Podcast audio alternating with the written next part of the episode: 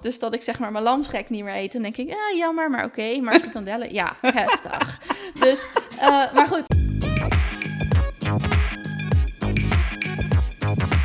Hey, welkom. Leuk dat jullie weer luisteren. Het is aflevering 74. Dat staat heel groot bovenin. Ja, nu zie ik het. Ja, aflevering 74. Ik wou net zeggen, lang leven Zencaster en de app aanduiding. Top. Van uh, Dit is 30. Leuk dat jullie er weer bij zijn. Wij zijn er uh, ook weer en we hebben net uh, vakantie gehad, denk ik. Heb jij vakantie gehad? Nee, zeker niet. Oh, ik wel. nee, ik ben vrij geweest op Koningsdag. Oh. Oh, en de rest ben je zo kinderdagverblijf, et cetera. Ja, ja, ja. Ja. Ja, nee, de, ik ben natuurlijk 2,5 week thuis geweest uh, met uh, corona. Corona. Corona. En ik had heel graag wel een van de twee weken vrij uh, genomen. Maar goed, weet je, de, mijn collega's hebben echt op hun tandvlees gelopen in de periode. Dat, want ik was tegelijkertijd ziek met een andere collega in het team. Mm. Dus die, nou ja, hè, die gunde ik het ook meer van harte dat zij ook even vrij waren. Dus nee, niet, niet vrij, maar prima. Het voordeel namelijk van werken in de vakanties is dat het ongeveer oh. driekwart aan inbox, aan mailtjes scheelt in je inbox. Zo, dus je krijgt ook echt wat gedaan. Ja, nee, werken in de vakantie, dat is echt uh, ideaal, joh. Ja, nee, erg fijn. Ja. Dus. Um, nou ja, ik ben wel op vakantie geweest. Ik was in Zeeland. In en, Zeeland, uh, daar waar de Zeeland. zon altijd schijnt. Precies. En het is de provincie met de meeste zonuren, geloof ik. Het is echt zo.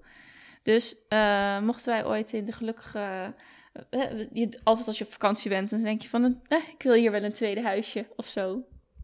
Ja, op het moment dat we in Drenthe zijn, moet het in Drenthe staan. Op het moment dat we in Friesland zijn, moet het in Friesland staan. Ik wou zeggen, maar ik we meen gaan me, nu naar Zeeland. ik meen me een vakantie te herinneren waarin jij een aantal huizen naar mij doorappte. En dat ik zwaar in verweer ging, omdat ik geen zin had om iedere keer naar Drenthe te, heen en weer te nee, rijden. Nee, wij mogen niet. Wij mogen niet Nee. verhuizen. Nee. Nou, Zeeland, Zeeland is nog wel te doen op zich. Ja, het ligt natuurlijk wel heel erg aan waar in Zeeland. Maar ik ben ook een paar weken, of een paar maanden geleden inmiddels. Ja, eind februari, dat is alweer maanden geleden.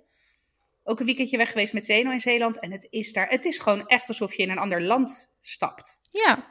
ja. En sterker nog, volgens mij zat ik nog officieel zelfs in Zuid-Holland. Want het eerste eiland is natuurlijk, Goeree-Overflakkee is natuurlijk nog Zuid-Holland. Ja, dat vonden wij ook nog zo. Wij, wij gingen toen voor het eerst met z'n tweeën een weekendje weg. Ehm, het was een grote uitzondering met allerlei scheidingsperikelen en eh, lege bankrekening, moet ik het zo zeggen. Financiële Financiële uitdagingen. results daarvan. Eh, toen gingen we eindelijk een weekendje weg. Wij naar hoe En toen, kwamen we, toen gingen we naar Ouddorp of zo. Ja, En, ja, zeker. precies. Nou ja, en eh, dan ben je dus aan het rijden en dan merk je dus dat je niet eens de provincie uitging. Nou, ik denk Nee, dat we daar nee je rijdt Rotterdam uit en je bent er zo ongeveer. Ja, inderdaad. hallo havens. Oh, dag havens. Ja. Oh, en hey. sterker nog, vanaf het strand zie je ook gewoon de havens. hey, hallo havens. Ja, nou, gigantisch. Ik vind, dat, ik vind het altijd wel indrukwekkend om, ook als je langs Pernis rijdt en zo. Ja, dat soort, eh, ja. Toch, het is een, ehm, een heel gekkig stukje Nederland. Ja, het is echt, nou ja, zeg maar de epiphanie van de industrialisatie daar. eh epiphanie, dat is niet het goede woord, niet binnen de context. Maar dat maakt niet uit, ik vind het een mooi woord. Ik wilde het gebruiken, out of context. Maar hey, I don't care. Uit. Anyway, het is het toppunt van industrialisatie in Ja. Nederland. Maar ook, weet je, je ziet daar zo, ook echt van die gebouwen dat je denkt, ja, wat gebeurt daar, weet je wel? Ja, of dat Ik- je echt heel veel van die, van die raffinaderijen ziet. En dan zie je één zo'n tweelaags kantoorgebouwtje. Zo'n grijs, afgetopt kantoorgebouwtje. Dat je denkt, oh, misschien is het hartstikke leuk werken daar. Maar wat ziet het er troosteloos uit. Ja, Niet echt een inspirerend... Nou ja, voor mij zou het geen inspirerende omgeving zijn. Al moet ik zeggen dat ik heb een paar jaar bij eh, mijn eh, oom en tante gewerkt in een transportbedrijf. En die eh, vervoeren zeecontainers. Dus dat is veel havens. En dat ik, zeg maar, toen ik afgestudeerd was, toch wel gekeken heb naar die grote bedrijven ook in de haven. En bijvoorbeeld Maersk en, en dat soort dingen. Omdat het toch een... Het is wel een bijzondere, interessante wereld. Het is zo... Glo eh, hoe zeg je dat? Globaal? Is dat glo- global? ja, het- ja, ja, ik snap internationaal, zeg maar. Dus dat is wel echt... eh, Ja, het is machtig interessant Tof. hoor. Kijk, ik, Ja. ik eh, met mijn werk, eh, en dat vind ik oprecht een van de leukste dingen van mijn werk, is dat ik bij veel grote logistieke bedrijven ja, in huis zit en dus ook echt heel dicht op het proces zit, zeg maar. Ja, en dat vind ik altijd zo interessant, zeker bij nieuwe bedrijven. Weet je, als je daar dan voor de eerste keer binnenkomt, ja, machtig. ja, maar jij bent ook wel van de processen. Jazeker. ik vind dat heel interessant. Ja, klopt. Ja, ja nee, dat, dat, dat um, ja, dus die, die, die, die havenwereld, dat, dat fascineert me nog steeds. Ik heb trouwens wel eens, ik heb wel eens een, weet je wat shorders zijn? Nee. Nou, het is, ik, ik, ik, kan, ik heb één keer een artikel daarover gelezen. Dat is een best wel gevaarlijk werk. Dat zijn voornamelijk ja, mannen eigenlijk, die, um, ik geloof, de containers vastzetten. Oké. Okay. Zo. En dat, maar die doen dat handmatig dat is sowieso heel zwaar. En uh, gevaarlijk. En je moet gewoon weten hoe je daarmee mee omgaat. En dat is echt een soort van way of life. Uh, dus dat is dan weer zo'n heel klein, bijzonder groepje binnen zo'n enorme uh, havenwereld. Waar ook heel veel gewoon gero gerobotiseerd is. Ge ja, Zeker, met, geautomatiseerd. Ja. ja, maar ja, met en, en inderdaad echt enorme robotarmen en vanzelf. En er komt geen mens meer aan te pas. Maar dat er dan een soort van, van die kleine niet klein, maar van die mannetjes tussendoor lopen die, die dat, dat Die nog even die, uh, die containers ja, uh, aanshoren. Ja, ja. Zodat ze een zuidwesterstorm op de Noordzee doorstaan. Ja, ja dus dat, dat zijn van die werelden binnen werelden. Vind ik ja. ook, dat, vind ik, dat soort verhalen vind ik dan weer... Uh, ja, super interessant. Fa fascinerend. Maar goed, terug naar Zeeland, want uh, je was op vakantie geweest. Ja, ja wij zaten op uh, de Julianahoeve, de, de camping. En wij zaten wel in een chalet, want no, no, geen kamperen voor mij. Ik moet wel gewoon kunnen poepen in een huisje, zeg maar. Zeker, en niet met een playrol onder je arm naar het nee. toiletgebouw lopen. Nee, nee, nee, En ik weet, het is echt, als iemand altijd kampeert, dan denk je echt, oh mijn god, doe gewoon een keer. En iedereen doet het beperk jezelf niet zo. Maar nee, daar ben ik gewoon nog niet aan toe. Misschien kom ik er nooit naartoe. Wij zaten in een chalet. En dat chalet, dat zat letterlijk, zeg maar... Niet letterlijk. 100 meter vanaf de duinen. Oh, dus nice. je keek echt op het duin en dan ging je daar overheen. En dan was daar uiteraard de zee, want zo werkt het. En ja, dat was echt wel heel, een heel mooi plekje. En uh, leuke chalet ook met zo'n met hout en dan zo'n zeil en dan half niet, half wel. En de, een, een buitenbank waar je gewoon heerlijk op kon chillen. Dus dat was fijn. En de jongens hebben het eigenlijk ook allemaal naar hun zin gehad. Zelfs uh, de 14-jarige die 14 jaar werd. Ja. En die heeft ook um, het, het, naar zijn zin gemaakt eigenlijk. Die is echt erop uitgegaan. En dan, die gaan dan gewoon voetballen. En zo werkt dat met die kinderen. En dan vinden ze elkaar. En dan, maar het, het, grappige is ook dat de kinderen gaan natuurlijk weer naar huis. En dan komen er weer nieuwe bij. Dus gedurende een week zie je ook andere hoofden. Dat je denkt, oh, okay. oh hallo. Ja, ja. jij ook hier. Oh, Aangenaam.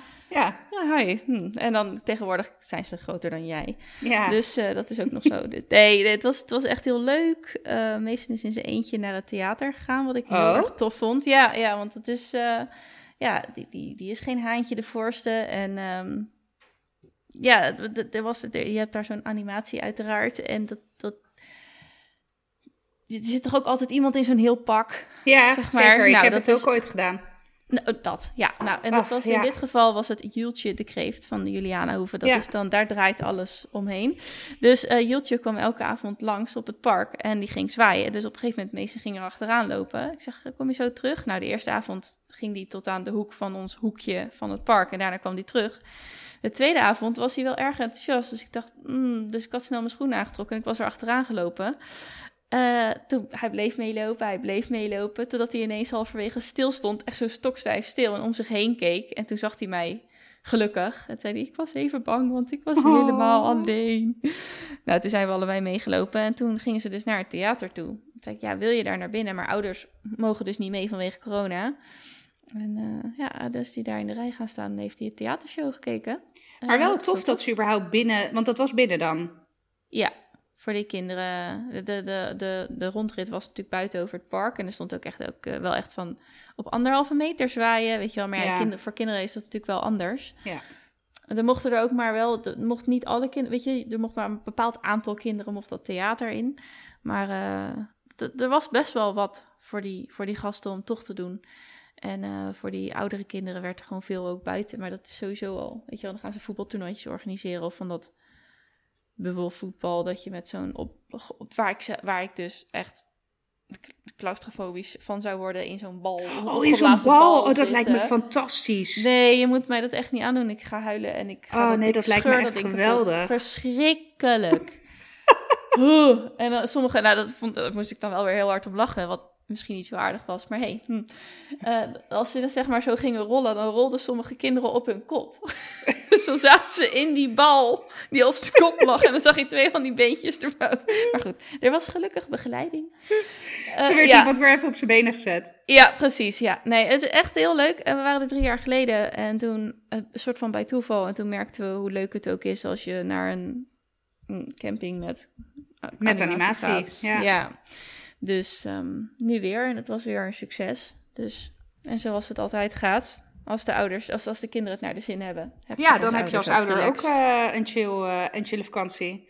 Ja, ik heb een uh, seizoen in Italië gewerkt op de camping als hoofdanimator. Dus oh. toen zat ik in mijn roze pakje met een bruine pruik met 40 graden.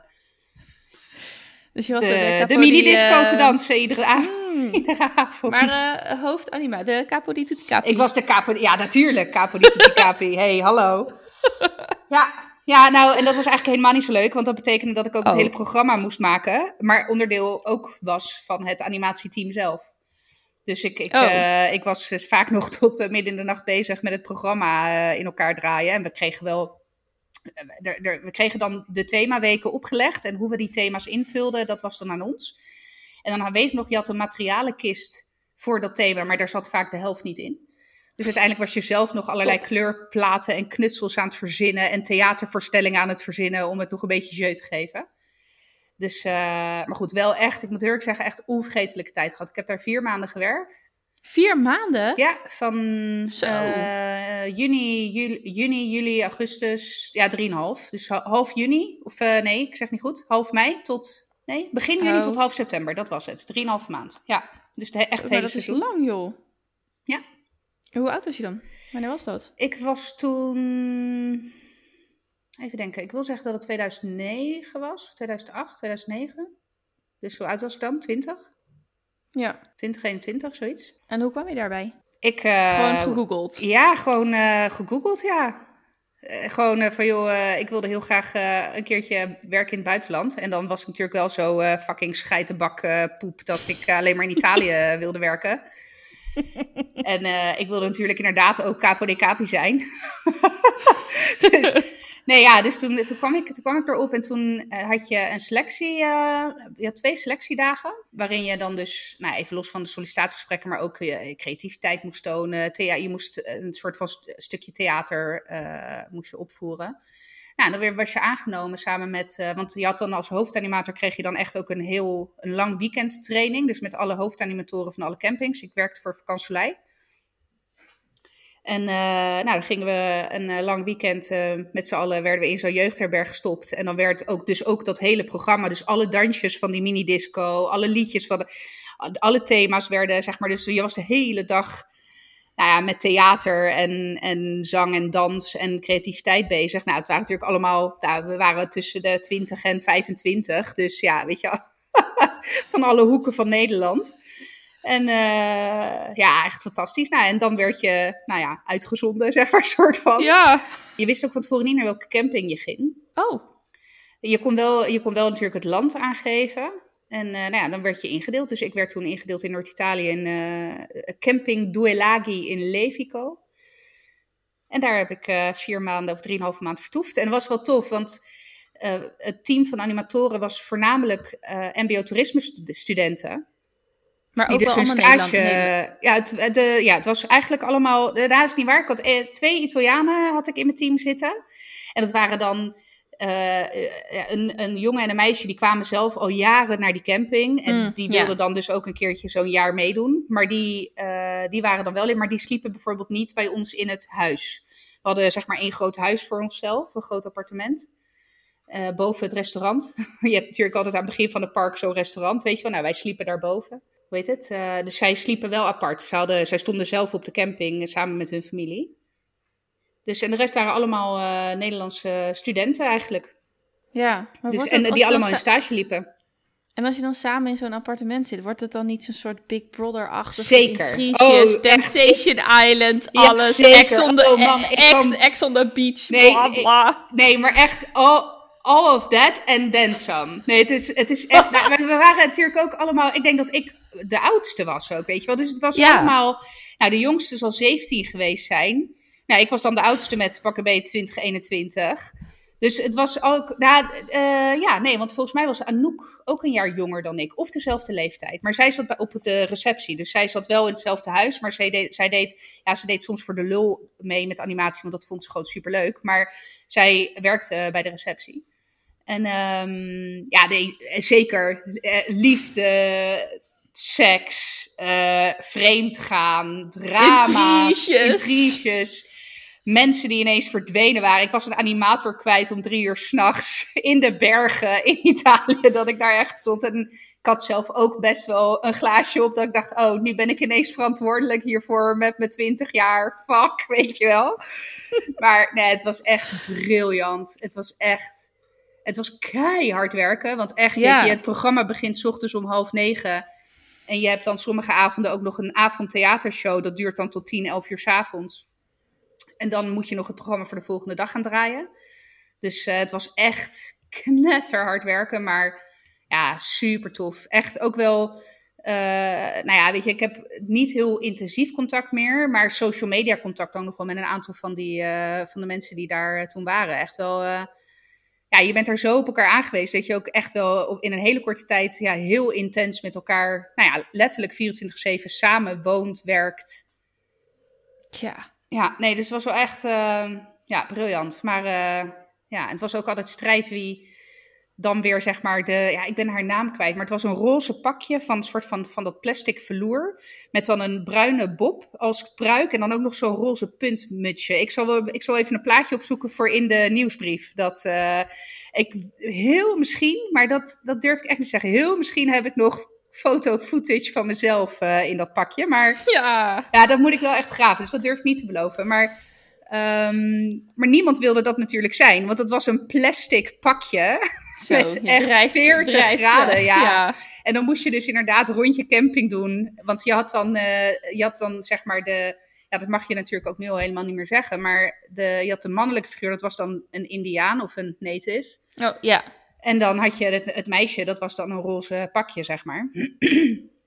Dus eh, ik probeerde dat altijd af te wimpelen. En dan, dan, pakte, dan, dan speelde ik inderdaad altijd de hoofdanimatorkaart, want ik maakte de roosters.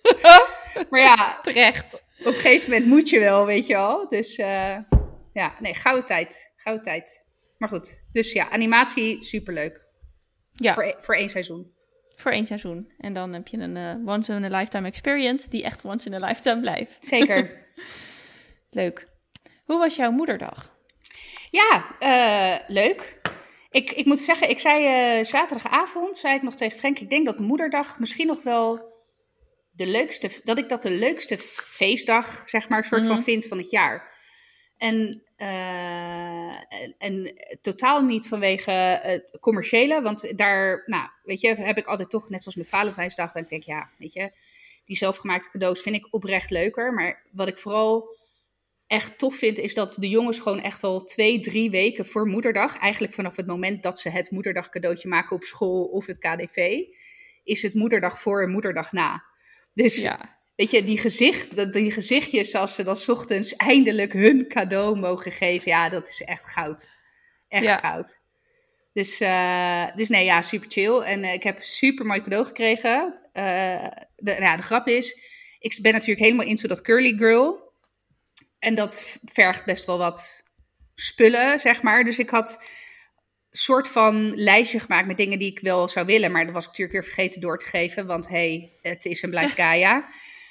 Dus op een gegeven moment, halverwege van de week, ik zag wat pakketjes binnenkomen. Ik heb die PostNL-app, dus ik zie wanneer er post Oh, aankomt. ja. Dus ik zag wat pa- pakketjes op, eh, op de naam van Frank binnenkomen. Dus ik had al wel een flauw vermoeden dat ik dacht, hey. Dus ik vroeg inderdaad van, joh, wil je überhaupt nog dat ik iets doorgeef? Hij zegt, nee, laat maar, ik heb het al zelf geregeld, want eh, als ik op jou moet wachten. dus nou ja, prima. Dus ik was oprecht heel benieuwd, want ik wist dus ook echt niet wat ik zou krijgen. En eh, nou ja, toen heb ik gewoon een Kobo e-reader gekregen. Ja. En voor de trouwe luisteraar, daar, die is al wel een keer of twee de, de podcast heeft die eh, het gehaald. Of althans mijn overpeinzingen over wel of geen e-reader. Maar het eerste boek zit er al bijna op hoor. En ik heb hem gisteravond gekregen, of gisterochtend gekregen. Dus uh, ik ben heel, heel, heel erg blij. Ja, ja, echt tof. En vind je het fijn lezen? Ja, dat zeker. En dat, daar had ik natuurlijk mijn twijfels over. Maar ik pak hem ook veel sneller dan dat ik een echt boek zou pakken. Ja, hij, hij, hij ligt, uh, nou ja, sowieso, uh, nou goed, vandaag heb ik gewerkt, maar uh, hij ligt hier gewoon op tafel. En net zoals er net na het eten, waar ik dan normaal gesproken een half uurtje op Instagram zou gaan scrollen, heb ik in plaats van mijn telefoon, heb ik mijn e-reader gepakt. Waardoor ik toch weer, nou, bladzijde of 20, 30 heb gelezen. Ja, ja. En heb je dan ook zo'n Kobo Plus abonnement? Ja. Of, ja. Ja. Ja, dat heb ik wel gedaan. Dat is natuurlijk een, tenminste de eerste 30 dagen gratis en daarna een tientje per maand. Ja. Want ik heb wel alleen lezen. Je hebt uh, de optie alleen e-book. Uh, of je hebt e-book en luisterboeken. Maar goed, ik heb luisterboeken geprobeerd en dat is niks voor mij. Dus ik dacht, joh, lezen is, uh, alleen lezen is prima. En ik moet ook wel eerlijk zeggen dat ik nou, op zich het aanbod van Kobo Plus... Nou goed, ik heb dat ding net 24 uur. Maar dat is ook op zich wel prima.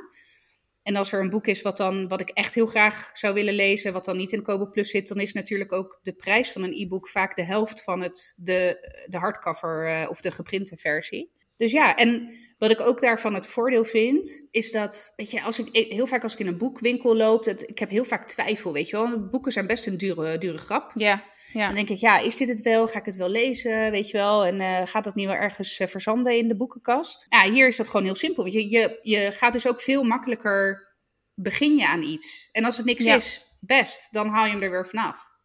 Ja, ik heb, uh, ik, ik heb nog nooit een luisterboek ge, geprobeerd, dus ik weet het niet. Maar ik, ik heb geen enkele moeite met lezen. Ik vind het leuk. Dus en ik, jij leest, we hadden het net nog eventjes over, jij leest ook snel. Ja. Dus dan, nou, ik heb nog geen latente behoefte bij mezelf ontdekt om een luisterboek. Uh, want als ik al wat ga luisteren, luister ik een podcast. podcast. Ja. ja. Dus ik merk ook dat ik veel heb gelezen daar, uh, daardoor. En het grappige is dat ik dus nu twee echt, hoe noem je dat, echte papieren boeken heb gekocht. Ja. Waarvan één ik al had gelezen op de e-reader. Nou ja, maar dat, dat kan ik Omdat, me wel voorstellen. Ja, want ja. Weet je, daar, daar had ik het ook over met Frank. Ik zeg, weet je, als je dan iets tegenkomt, of stel dat je echt een boek hebt waarvan je denkt, ja, dat, daar wil ik gewoon echt de hardcopy van hebben. Ja, dat, je weet hoe ik ben met boeken, daar zit ook wat gevoel. Ik ruik aan Ja. boeken, hè. Als Ja, voor, ja, ja. Dus dan, maar dat kan ik me zeker voorstellen. Stel dat een boekje echt geraakt heeft, of dat je denkt, hé, hey, weet je wel, deze wil ik gewoon ja, in mijn bezit hebben. Dan, dan maak je daar ook veel bewustere keuze Ja, in. ja en, dit, en dit is, ik moet alleen nog verzinnen waar ik ze ga laten. Want ik heb juist, weet je wel, hier staat liefst niks in huis. Dus, Ja. maar dat is dan het tweede. Maar het is, ehm, ik, heb, eh, nou, ik, heb, ik heb twee boeken gehaald. En dat was dus voor de vakantie. Ik ging ehm, Rich Dad Poor Dad halen in het Ah, ja. Nederlands. Dus ik heb Ja. hem in het Engels gelezen op de e-reader. En ik heb hem in het Nederlands gekocht. Ja. Maar toen stond ik daar. En toen eh, lag daar eh, Think and Grow Rich. Hey, van Napoleon denk Hill! Groot en, do- denk groot en word rijk Ja. ook. Dacht ik, ja, die neem ik ook maar mee. Dus die heb ik op de vakantie gelezen. En eh, we hebben zeg maar omgewisseld. George is begonnen in eh, Rich Dad, Poor Dad. Nee, ja, Rijke Pa, Arme Pa dan. Mhm. En ehm, ik heb Napoleon Hill gelezen. En toen daarna hebben we, hem- hebben we hem omgedraaid. Maar ik vind het een...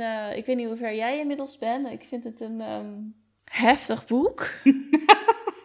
maar vooral ook omdat het zo... Nou, hij laat geen enkele ruimte om lafjes te zijn. hè? Nee, nee, maar dat... Kijk, ik, ik, ik ben natuurlijk echt volledig geïnfluenced door jouw lieftallige met het e- allereerste boek wat ik op mijn e-reader eh, heb gezet. Eh, dat was Ja. namelijk eh, Miracle Morning. Ja, en nu, zeg maar, trouwe luisteraars vallen nu van hun stoel af. Want die denken, Gaia? Ochtenden? Ja, überhaupt? nou, ja, ik ben, eh, nou, in het boek wordt er ongeveer 40 keer gequote, ik ben geen ochtendmens, dus daar kon ik me heel goed in vinden. Eh, maar er wordt nogal eh, nadrukkelijk gepleit voor een proactieve ochtendroutine. aan de Ja. hand van, nou ja, allerlei, nou, of, nou aan de hand van een aantal pijlers. Nou ja, de grap is, het, het, het, het, het essentie is, sta een uur eerder op om dat uur te gebruiken voor je persoonlijke ontwikkeling. En hoe je die dan invult, daar geeft hij een aantal handvatten voor. Maar in de basis is dat ook vrij invulbaar. En ik moest heel erg lachen, want ik was gisteren halverwege. Ik heb hem inmiddels bijna uit. En eh, er is een, een passage in het boek en daar staat eh, over eh, you snooze, you lose. Dus als je je wekker snoest, dan dat je dan zeg maar nou, eigenlijk al 1-0 achter staat. En de, de gedachte daarachter dacht ik echt, holy shit. Want hij zegt, joh, weet je, op het moment dat jij blijkbaar je bed prefereert aan het starten van jouw dag en je, het starten van je leven die dag, dan is er dus eigenlijk iets, nou ja, mis wil ik niet zeggen, maar dan de manier waarop je dan dus je dag aangaat, dat, dat bepaalt dan dus ook de rest van je dag. Dus op het moment dat jij juist uitkijkt naar het moment van wakker worden en je leven starten, dan ga je dus ook uitkijken naar het opstaan.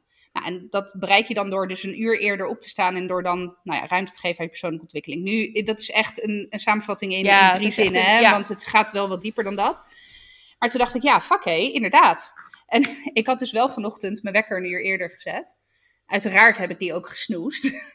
Maar ik heb dus alleen maar in mijn bed liggen denken: You snooze, you lose, bitch. You snooze, you lose, bitch. Zie je wel? Je wil niet aan je dag beginnen. You snooze, you lose, bitch.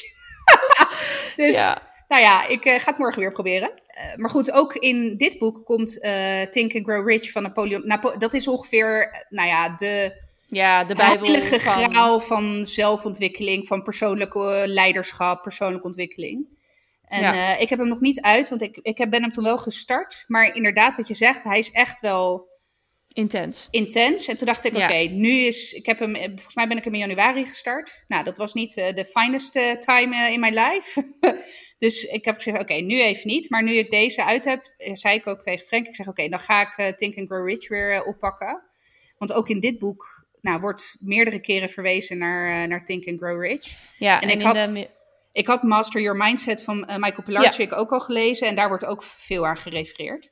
Ja, en die eh, Miracle Morning, dat, dat, die routine, die ehm, is inderdaad zelf vrij invulbaar. Wat ik er heel fijn aan vind, is dat je kunt... Je, er is een moment in de dag waarop je dus aan persoonlijke ontwikkeling werkt. En dat kan zijn sporten, dat kan Ja. zijn le- lezen inderdaad, Ja. dat kan zijn eh, schrijven. eh, eh, Mediteren. mediteren.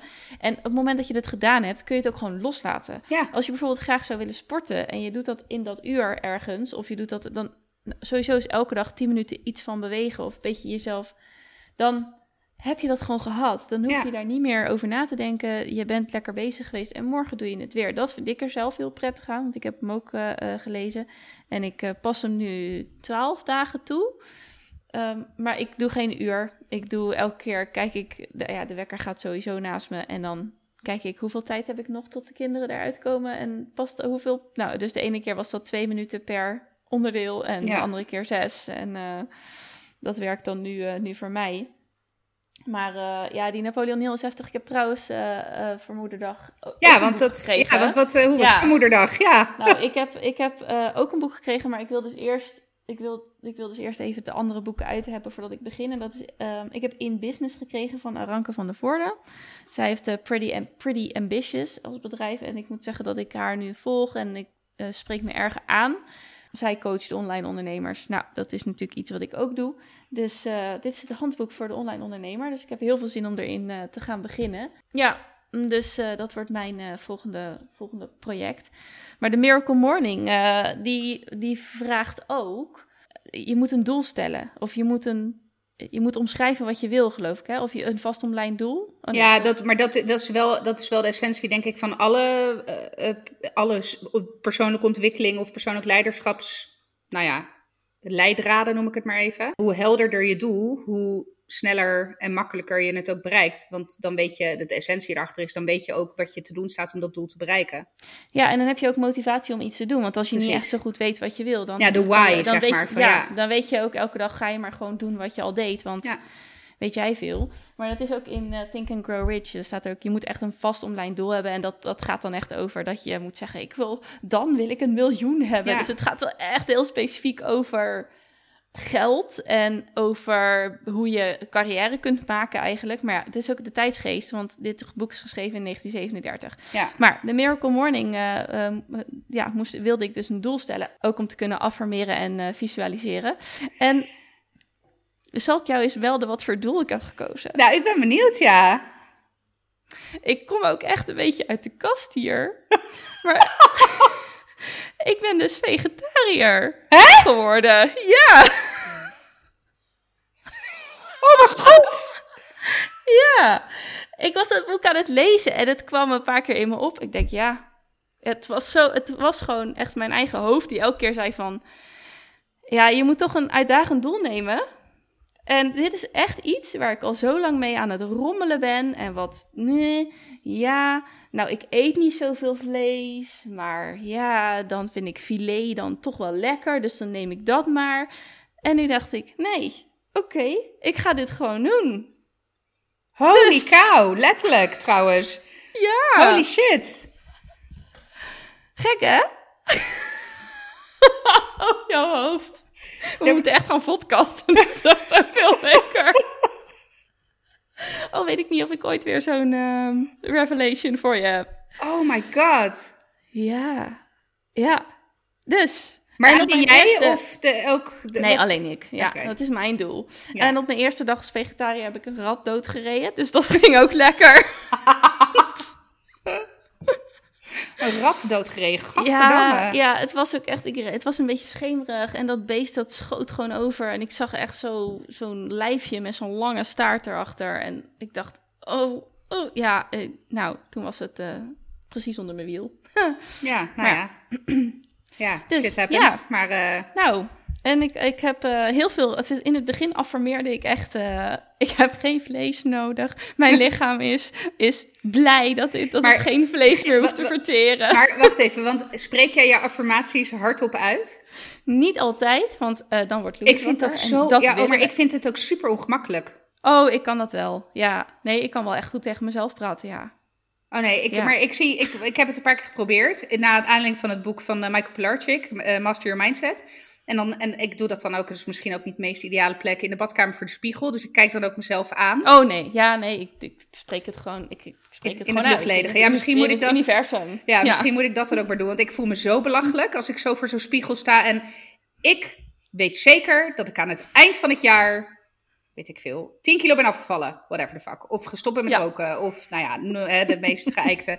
Nee, en dan kijk ik, dan zie ik ook, dan is het soort bijna alsof ik uit mijn lichaam treed. En ik mezelf zo zie naar die spiegel. Dat ik denk, waar de fuck ben jij mee bezig, idioot? Weet je wel.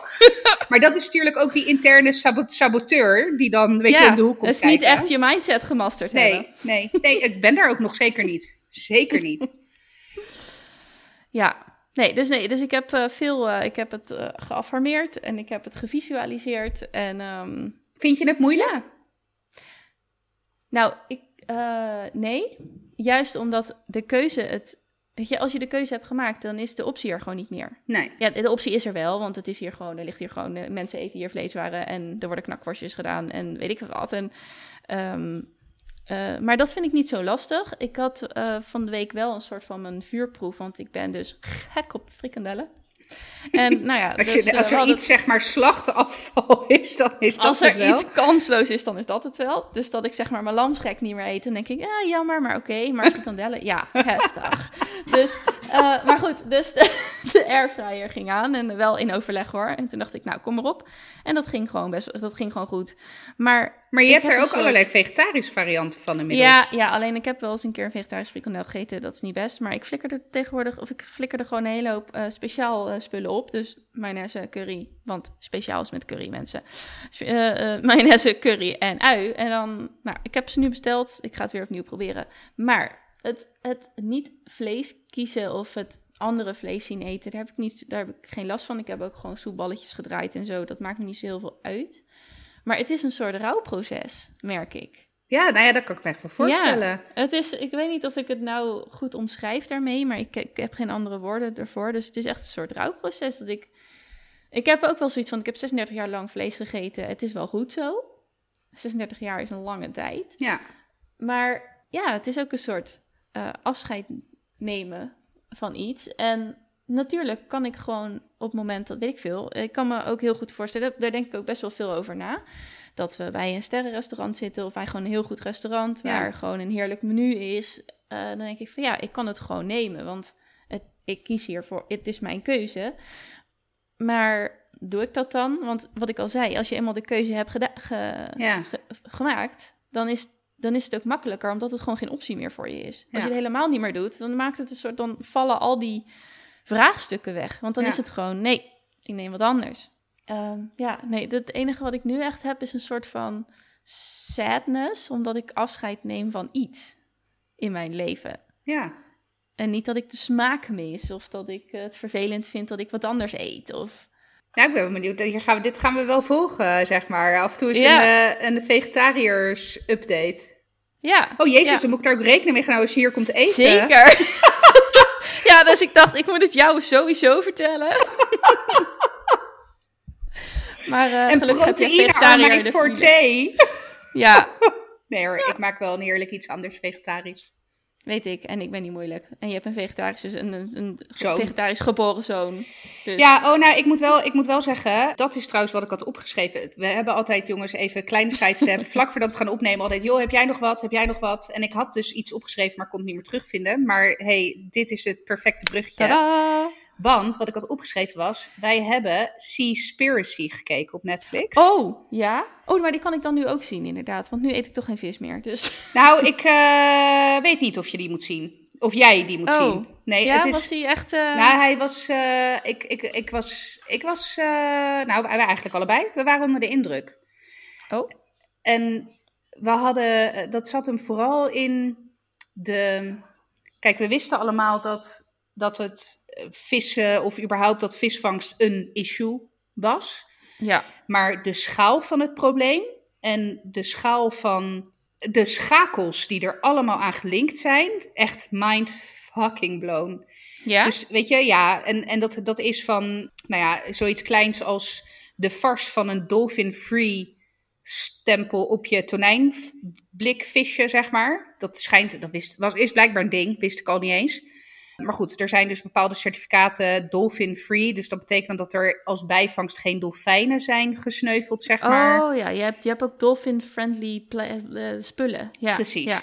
Dus dat betekent dat bij het vervaardigen, nou in dit geval bij de vangst, dat er dan dus als bijvangst geen dolfijnen waren. Nou, dus dan ging die documentairemaker wat vragen bij die instanties die die certificaten uitgeven. Van, joh, maar hoe controleren jullie dat dan? Ja, we hebben controleurs. Oké, maar hoe vaak zijn die mensen dan op schepen? Ja, bijna nooit. Oké, dus de kapitein vult gewoon een lijstje in van nee, er zijn geen dolfijnen gesneuveld. En dat is het. Ja, dat is het. Ja, weet je, dat je echt denkt, wat de fuck, wat is dat voor kansloos... Ja. eh, nou ja, dat. En, eh, maar ook, zeg maar, het gaat veel verder dan dat. Het gaat ook richting eh, criminaliteit, mensenhandel. Het is echt bizar. Ja, nee, het is echt bizar. En, en dat Frank en ik ook daarna echt wel een half uurtje na hebben gepraat van, joh, ja, is dat stukje zalm dat waard? Of dat, dat blikje tonijn? Weet ik niet. Eigenlijk niet. En wij zijn natuurlijk ook al wel langer bezig met minder vlees eten. Ik, ik denk niet dat ik. Ik heb ook de ambitie niet, moet ik heel eerlijk zeggen. Dus dat maakt ook dat ik niet denk. Of dat ik nou, niet denk dat ik ooit helemaal vegetarisch eh, zal zijn. Maar ik ben me wel steeds meer bewust van bepaalde keuzes die je kan maken om je proteïne of om je, hè, je dierlijke proteïne-inname drastisch te verminderen. Nou ja, dat, dat Seaspiracy was echt, ik vond het echt heftig. Even los, er zitten ook best wel graphic images in, weet je wel. Echt wel, nou, geen leuke beelden. Uh, ik vind bijvoorbeeld, je hebt, uh, god, nou ben ik weer kwijt hoe die eilanden heten, maar daar heb je altijd een soort van rituele slachting van uh, de orka's of zo. Of nou, het zijn geen orka's, maar eens in de zoveel tijd in de Faroe-eilanden of zo. Oh, de Faroe-eilanden. Dank je. Ja, die Ja. hebben... Ja, ja, oh, ja, oh, daar heb ik al eens wat over gelezen. Maar Ja. ja. Nou ja, weet je, maar Ja. uiteindelijk, en dat vond ik ook wel, want als je dan denkt aan dierenleed in de de- dan denk je altijd aan ehm, turtles, eh, schildpadden met plastic rietjes in hun neus. ja. Eh, en je denkt vaak dan aan van die gruwelijkheden die, in die op die Faroe-eilanden gebeuren. Terwijl dat echt, nou, nauwelijks noemenswaardig is ten opzichte van het daadwerkelijke probleem. ja, want en die vangen misschien zes van die, van die beesten, wat al zielig is. van. Maar er worden Ja. er ergens al... Ja, oké. ja. Bewijs van. Bijvoorbeeld wat ik dus ook niet wist, hè, de plastic soep in de grote oceaan. En, en waar dus ook onder andere die hele heisa rondom plastic rietjes en plastic gebruik mede door is, hè, in ieder geval in de sneltreinvaart is gekomen. Volgens mij uit mijn hoofd 43 procent. Nou, in ieder geval ergens tussen de 40 en 50 procent van al dat plastic afval in die grote plastic soep in de grote oceaan is, bestaat uit visnetten. Ja, ja. Of vis, uit- het is echt dramatisch. Het, ja. het is, e- ja, ik, ik, wa- ik was dus echt... Ja, ik was dus, dat, dat is, kijk, dat er een probleem was, wist ik wel, maar de schaal van het probleem en dus, nou, nogmaals, de schakels binnen dat proces waren echt, nou, bizar. Dus, dus daar zitten we nu ook aan te denken. Nu zit ik me nu net ook te bedenken dat ik vanavond tonijn heb gegeten, haha. Mhm. Nee, maar het is ook, Maar, het is ook ja. een proces hoor, in jezelf. En dat is net als met het duurzaam, de duurzame dingen doen. Je kunt niet ineens zero waste gaan leven. Dat gaat gewoon niet. Dan, dan, dat, is helemaal, dat is dan niet duurzaam in je keuzes. En ik heb Ja, nu best ja, wel een soort, nee. van, soort van shortcut genomen. Van ik ga het nu gewoon doen. Ja, En de aanleiding was dan de Miracle Morning. En dat ik iets. Een ja doel dat je jezelf een doel moest stellen, ja. Ja, en, eh, maar ik heb er echt drie keer over nagedacht. Ik ging het ook zeg maar op, opbiechten aan George. Ik durfde het gewoon bij. Ik vond het gewoon heel spannend om het te vertellen. Omdat het. Waar was je bang voor? Ik was niet bang voor zijn reactie, maar misschien. Ik denk dat het eerder zat. Ik heb hem verder niet helemaal doorgeanalyseerd. Maar ik denk dat het eerder zat in het feit dat op het moment dat je het. Eh, hè, ja, dan heb je, is er no way back. Dan, heb, neem, Dan moet je dus way ook back. verantwoording nemen voor die keuze. Ja. Ja, ja, en niemand zal mij schuin aankijken, of sch- scheef aankijken. schuin. Maar als het niet lukt, of als ik toch een andere keuze maak, of weet ik het. Maar ja, het is, het is meer dat je echt, dat je kan wel iets bedenken en dan is het gewoon heel veilig in je eigen hoofd. En als je het dan, eh, nee, ik was niet bang zozeer voor de reactie, maar ik denk meer voor, De definitiviteit, zeg maar. Of de definitiviteit, is dat een ja, woord? nee, maar dat, Maar ja. dat, dat het, ja. ja, Maar goed, ja, nee, Seaspiracy. Ik weet niet of jij moet kijken in honesty. Hoewel, ik, wat je zegt van nu kan ik hem kijken, want ik eet geen vis meer. Ik denk dat dat wel helpt, inderdaad. ja, ja. Maar het is best graphic. En ik, ook ik was ervan onder de indruk. Dus kleine disclaimer. Maar voor de wat minder tere zieltjes onder onze luisteraars, gaat dat zien. Gaat dat zien. Even iets anders dan maar. Heb jij de toespraak, dat denk ik wel, van André van Duin gezien? Ja. Op 4 mei. Oh ja. Ik moet zeggen, 4 mei is, terwijl ik, heb, ik ben zelf niet van Joodse afkomst. Eh, dus ik heb verder, ik, ik ben sterk nog ben Italiaans, dus ik deed lekker mee. Althans, ik niet, maar Jouw volk. mijn, mijn volk. Ehm, maar 4 mei op een, een of andere manier dodenherdenking, ik ga altijd stuk. Ik, ik start om kwart voor acht met janken en ik stop om half negen met janken. Oh, Dat, het raakt me altijd zo intens diep. Dus uiteraard hebben we, heb ik ook dit jaar weer, eh, weer gekeken. En eigenlijk, ik, ik probeer het soms een beetje af te... Meestal kijk ik zowel de Dam als Waals, Waal, Waalsdorper Waalsdorper vlakte. vlakte. Ja, daar wil ik ook heel graag een keer heen. Maar ik wil nu dus ook heel graag een keer op 4 mei naar eh, het Homo Monument. Ik wist dus niet Ja. eens dat het bestond. Nee, ik ook niet. Maar nou, nu, terwijl ik het zeg, echt kippenvel. Kippenvel. Ja. En ik moet zeggen, ik ben helemaal niet eens per se fan van André van Duin. Althans, zijn humor, ik, het, nou, weet je, tuurlijk, oké, maar wel echt van een andere generatie voor, voor mij, zeg maar. Maar hij was zo sterk. Ik vond het echt fantastisch. En vooral inderdaad ook de link naar homohaat eh, en eh LGB, de, de haat richting de, god, nou, al die, ik kan die dat niet goed De- uitspreken. de L- LGBTQ, ja, community. Denk ik? Ja. ja, dat, dat raakt bij mij wel een gevoelige snaar. Dus ik vond het heel mooi. Ja, Nou, ik vond het vooral in de... de, de ik, vond, ik vond het een heel, heel, hele mooie toespraak. En het verhaal, zie je ook wel, dat is ook privilege, ja. Eh, Dat is het verhaal dat dus ehm, homo's niet... Ze mochten daar niet komen. Tot in ergens in de jaren zeventig of zo waren ze niet op de Dam. Mochten ze niet op de Dam komen, dus moesten ze maar ergens anders gaan herdenken.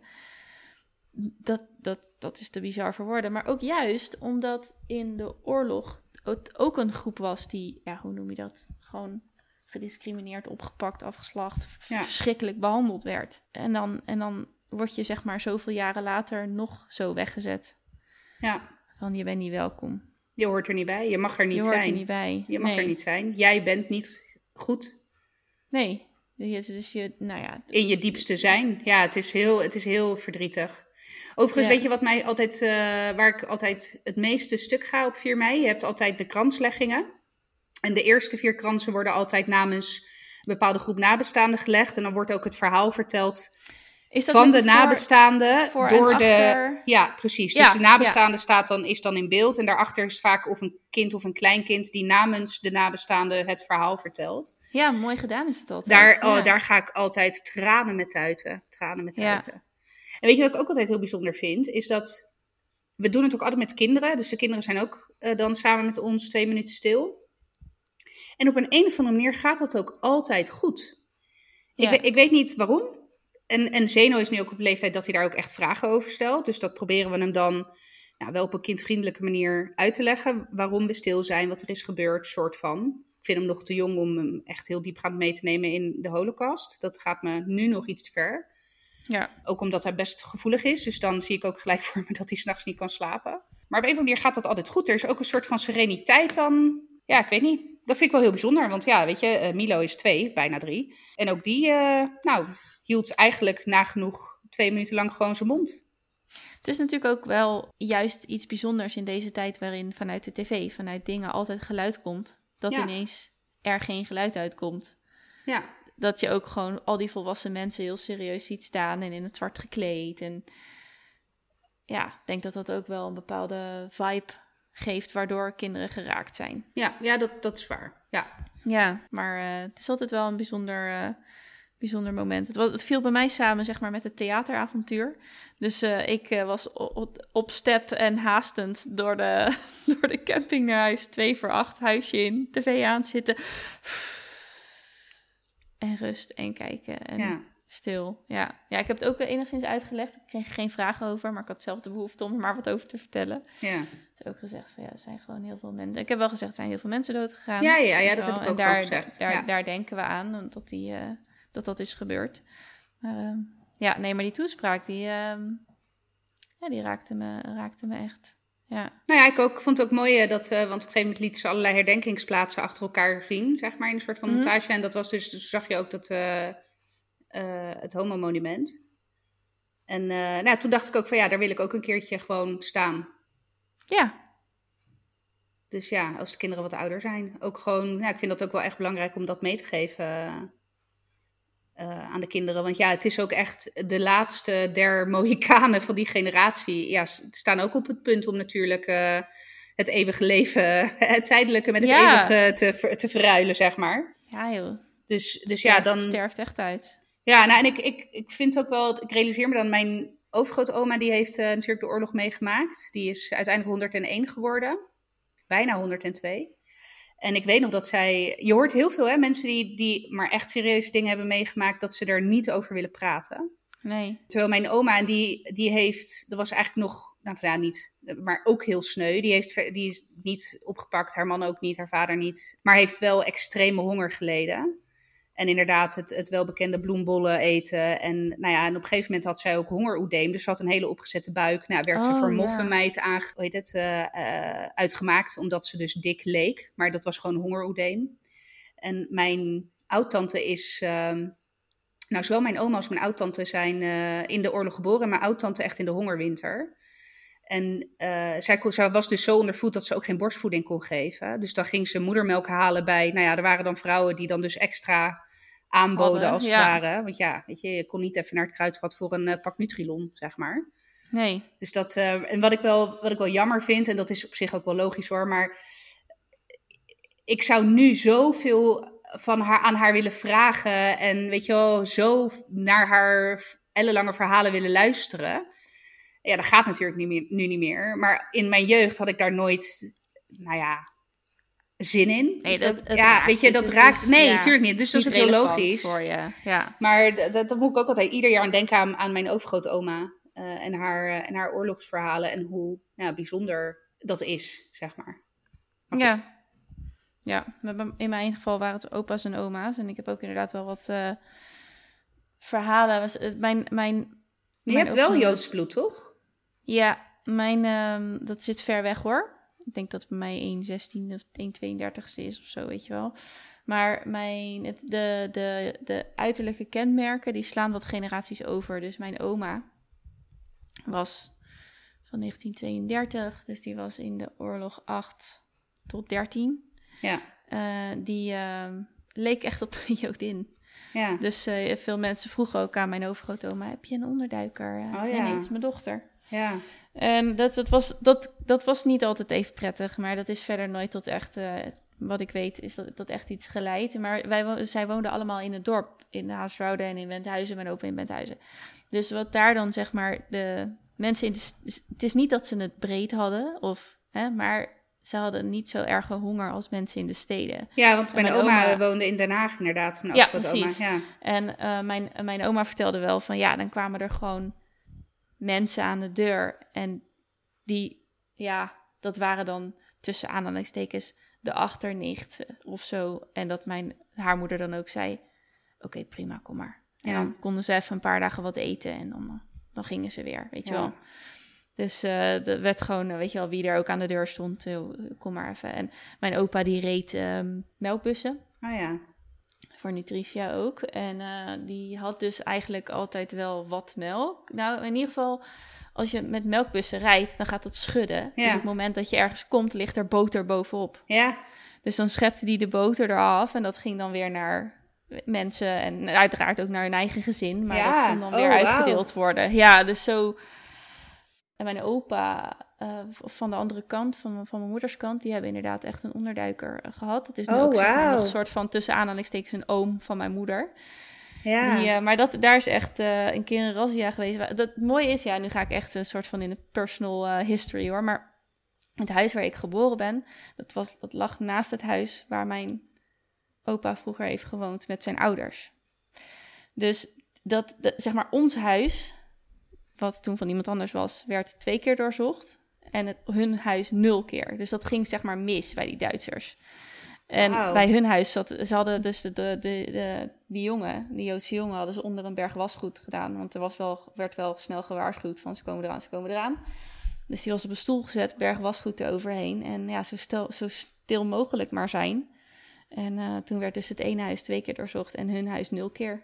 Dus dat was... eh, Maar kun je je voorstellen wat voor emotie van ja, ze komen eraan, ze komen eraan en de angst en Nou, wat, wat, wat ik mij heel erg. Nou, wat mijn, ehm, dat wist ik ook niet tot vorig jaar, denk ik. Maar ik heb eh, een neefje, eh, eh, mijn neef en nicht zijn.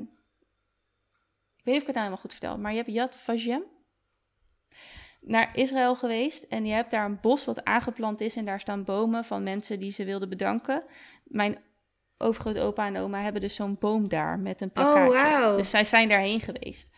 En eh, pas toen ging ik erover nadenken. Want ik ken dat verhaal wel van vroeger. En ik kende natuurlijk die oom van mijn moeder. Die, ja, die, zie- hoe ooms van je moeder, wanneer zie je die nou? Maar goed, eh, die kende ik wel. En dat was natuurlijk altijd een beetje een bijzonder verhaal. En dat Ja. was, niet, ja, was niet echt een broer van opa. Maar eh, hè?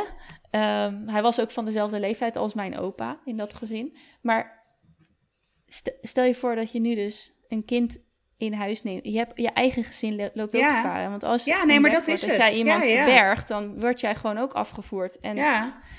Dus ja, dat is best... ehm, Nou, dat is ook altijd wel waar de gesprekken die ik met Frank voer, eh, ieder jaar hoor, rondom eh 4 en 5 mei. Eh, Weet je, dan, dan van ja, hoe zou, weet je, je, ik, je hoopt ergens diep van binnen dat jij ook zo strijdbaar en zo moedig zou zijn om in het verzet te gaan. Of in ieder geval om, of, om op een bepaalde manier te helpen wat je kan helpen.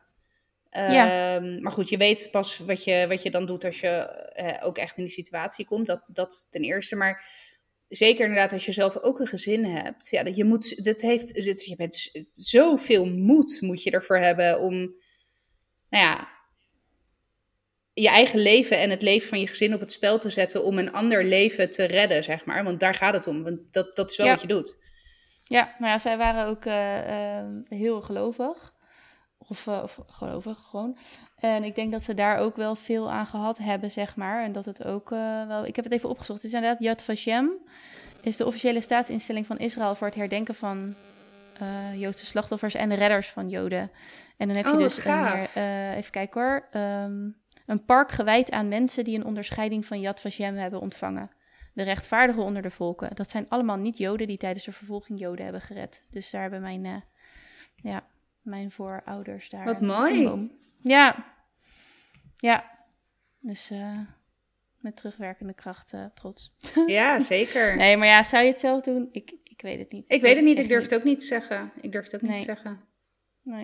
Ik hoorde laatst, ehm, was dat in, ik denk in de Rudy en Freddy show, ging het over een, ook een man die had helpen onderduiken. Maar er was dus een dorpje in, weet ik het, Brabant of zo. En dat was een heel klein dorpje, maar er zaten eigenlijk heel veel onderduikers. maar op de- op het- uiteindelijk werd ook de theorie gebezigd, als iedereen een onderduiker heeft, is niemand een Is verrader. niemand een verrader, ja. Oké, oké, fair enough. Wel. Dus eh, ja. ja, mensen hebben echt ongelooflijke dingen gedaan. Ja. Het leuke is dat er nu ook eh, serieus eh, door een bepaalde groep mensen naar eh, de structurele rol van vrouwen, Vrouwen in het verzet. gekeken. Ja, Ik, ik, wou de, ik, wou, ik wou hem ook inderdaad. nee, zeker. Zeker. Want dat is ook, denk ik. een vrij onderbelicht onderdeel van, van de oorlog. En überhaupt de rol die vrouwen hebben gespeeld. wereldwijd hoor, in de oorlog. Ja, niet nou alleen het in Nederland, meer, maar... ehm, ik geloof dat het nu vaak is dat het inci- incidentele verhalen zijn. Eh, en niet eh, aan elkaar gekoppeld of veel meer verweven in überhaupt het hele verzet, verzetsverhaal. ja. Dus eh, ja, ik ben wel gek op dit soort geschiedenis. Dus ja, ik weet jij ook. Dus ehm, nou, wij smullen. ja, zeker. zeker. Heb jij nog iets wat je graag kwijt wil in deze... Nee, want ik, want ik had één ding opgeschreven wat ik niet meer kon herinneren. En daar hebben we het over gehad. Dankzij jouw openbaring, revelation. ja. Oké, nou heel goed. Dan sluit ik de aflevering af. Ja, lieve luisteraars, heel erg bedankt voor het luisteren. Ehm, uiteraard hoort bij deze aflevering weer een nieuwsbrief met eh, de show notes uitgebreid met linkjes en foto's. En we gaan er weer iets moois van maken. In de, deze show notes vind je in ieder geval de link om je in te schrijven op de nieuwsbrief. Kost helemaal niks. Krijg je elke week eh, een gezellig mailtje van ons in je mailbox. Je kunt ons ook mailen als je wil reageren of als je een leuk onderwerp hebt of nou, gewoon een leuk verhaal. Maakt niet uit, je kan het ook voor de gezelligheid mailen. Dat kan naar ditis30.gmail.com. Heel graag. Die lezen we. Ja, we kijken er naar Ja. uit. We kijken er naar uit. Bedankt voor het luisteren allemaal en jullie horen ons weer in de volgende aflevering. Doei doeg! Doei!